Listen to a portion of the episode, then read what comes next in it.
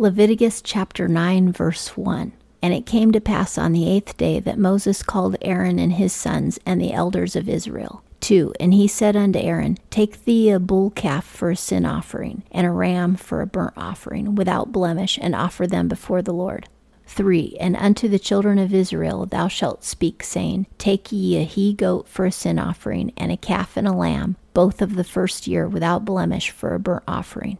4. And an ox and a ram for peace offerings to sacrifice before the Lord, and a meal offering mingled with oil, for today the Lord appeareth unto you. God is going to appear to the people. They need to offer him offerings to atone for their sins before he appears to them so that they're clean before him because they don't want him to appear when they're still guilty. That wouldn't be good. Because when we go to heaven, we're going to be standing pure and holy before him we're going to be righteous when we enter because God's presence is a holy presence and nothing unclean can approach the Lord. And that's why when we're going up in the sky, the Bible tells us in the New Testament that we will be given white robes of righteousness so that we're pure when we get to Him. So it's not like we go to heaven and then we get cleaned. We have to get cleaned in order to go to heaven.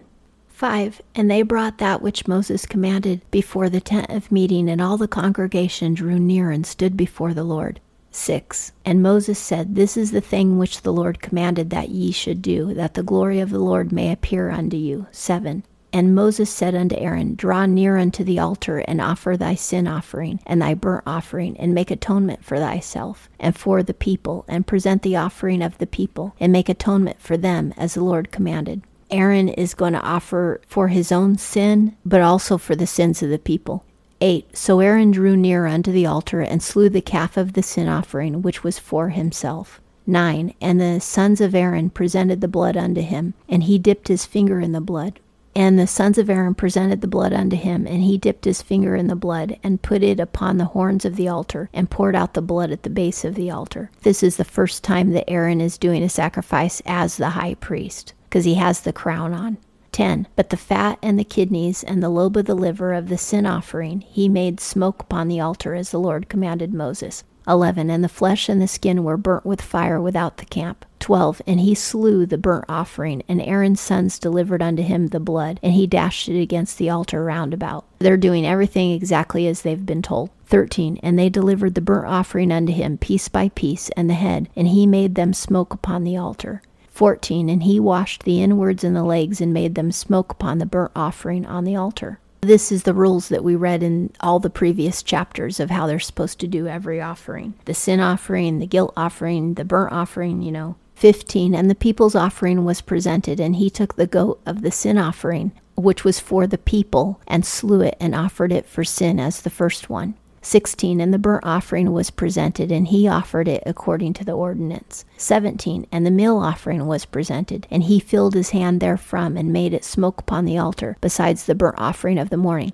He took the flour, a handful of flour, and made it smoke on the altar. 18. He slew also the ox and the ram, the sacrifice of peace offerings, which was for the people. And Aaron's sons delivered unto him the blood, and he dashed it against the altar round about. They're doing every kind of sacrifice on behalf of the people the sin offering, the guilt offering, the burnt offering. 19. And the fat of the ox and of the ram, the fat tail, and that which covereth the inwards, and the kidneys and the lobe of the liver. 20. And they put the fat upon the breasts, and he made the fat smoke upon the altar. 21 And the breasts and the right thigh Aaron waved for a wave offering before the Lord as Moses commanded. That's the part that Aaron and his sons are going to eat. And so they wave it before the Lord to show that it's really in his honor. It's for him, but they're going to eat it. 22 And Aaron lifted up his hands toward the people and blessed them. And he came down from offering the sin offering and the burnt offering and the peace offerings. After he had offered everything, he spread his hands out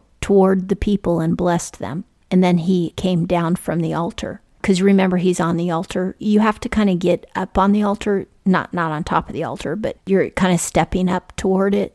And that's why God wanted them to have the linen undergarments because they would have their feet on part of the altar the bottom part. It is normal to stretch your hands out to praise the Lord because this is all through the Bible, both Old and New Testament. But that doesn't mean that you're wrong if you don't. I have a hard time with it because I was always taught to not draw any attention to myself. Sometimes I raise my hand in church, but it's not easy for me to do. But it's normal to raise your hands to spread them out before the Lord. And it's also normal to spread your hand toward the person that you're blessing. That's the way the people prayed in the Bible and in the New Testament. But I would never force anybody to pray any certain way because that's religion, and we're not saved by religion.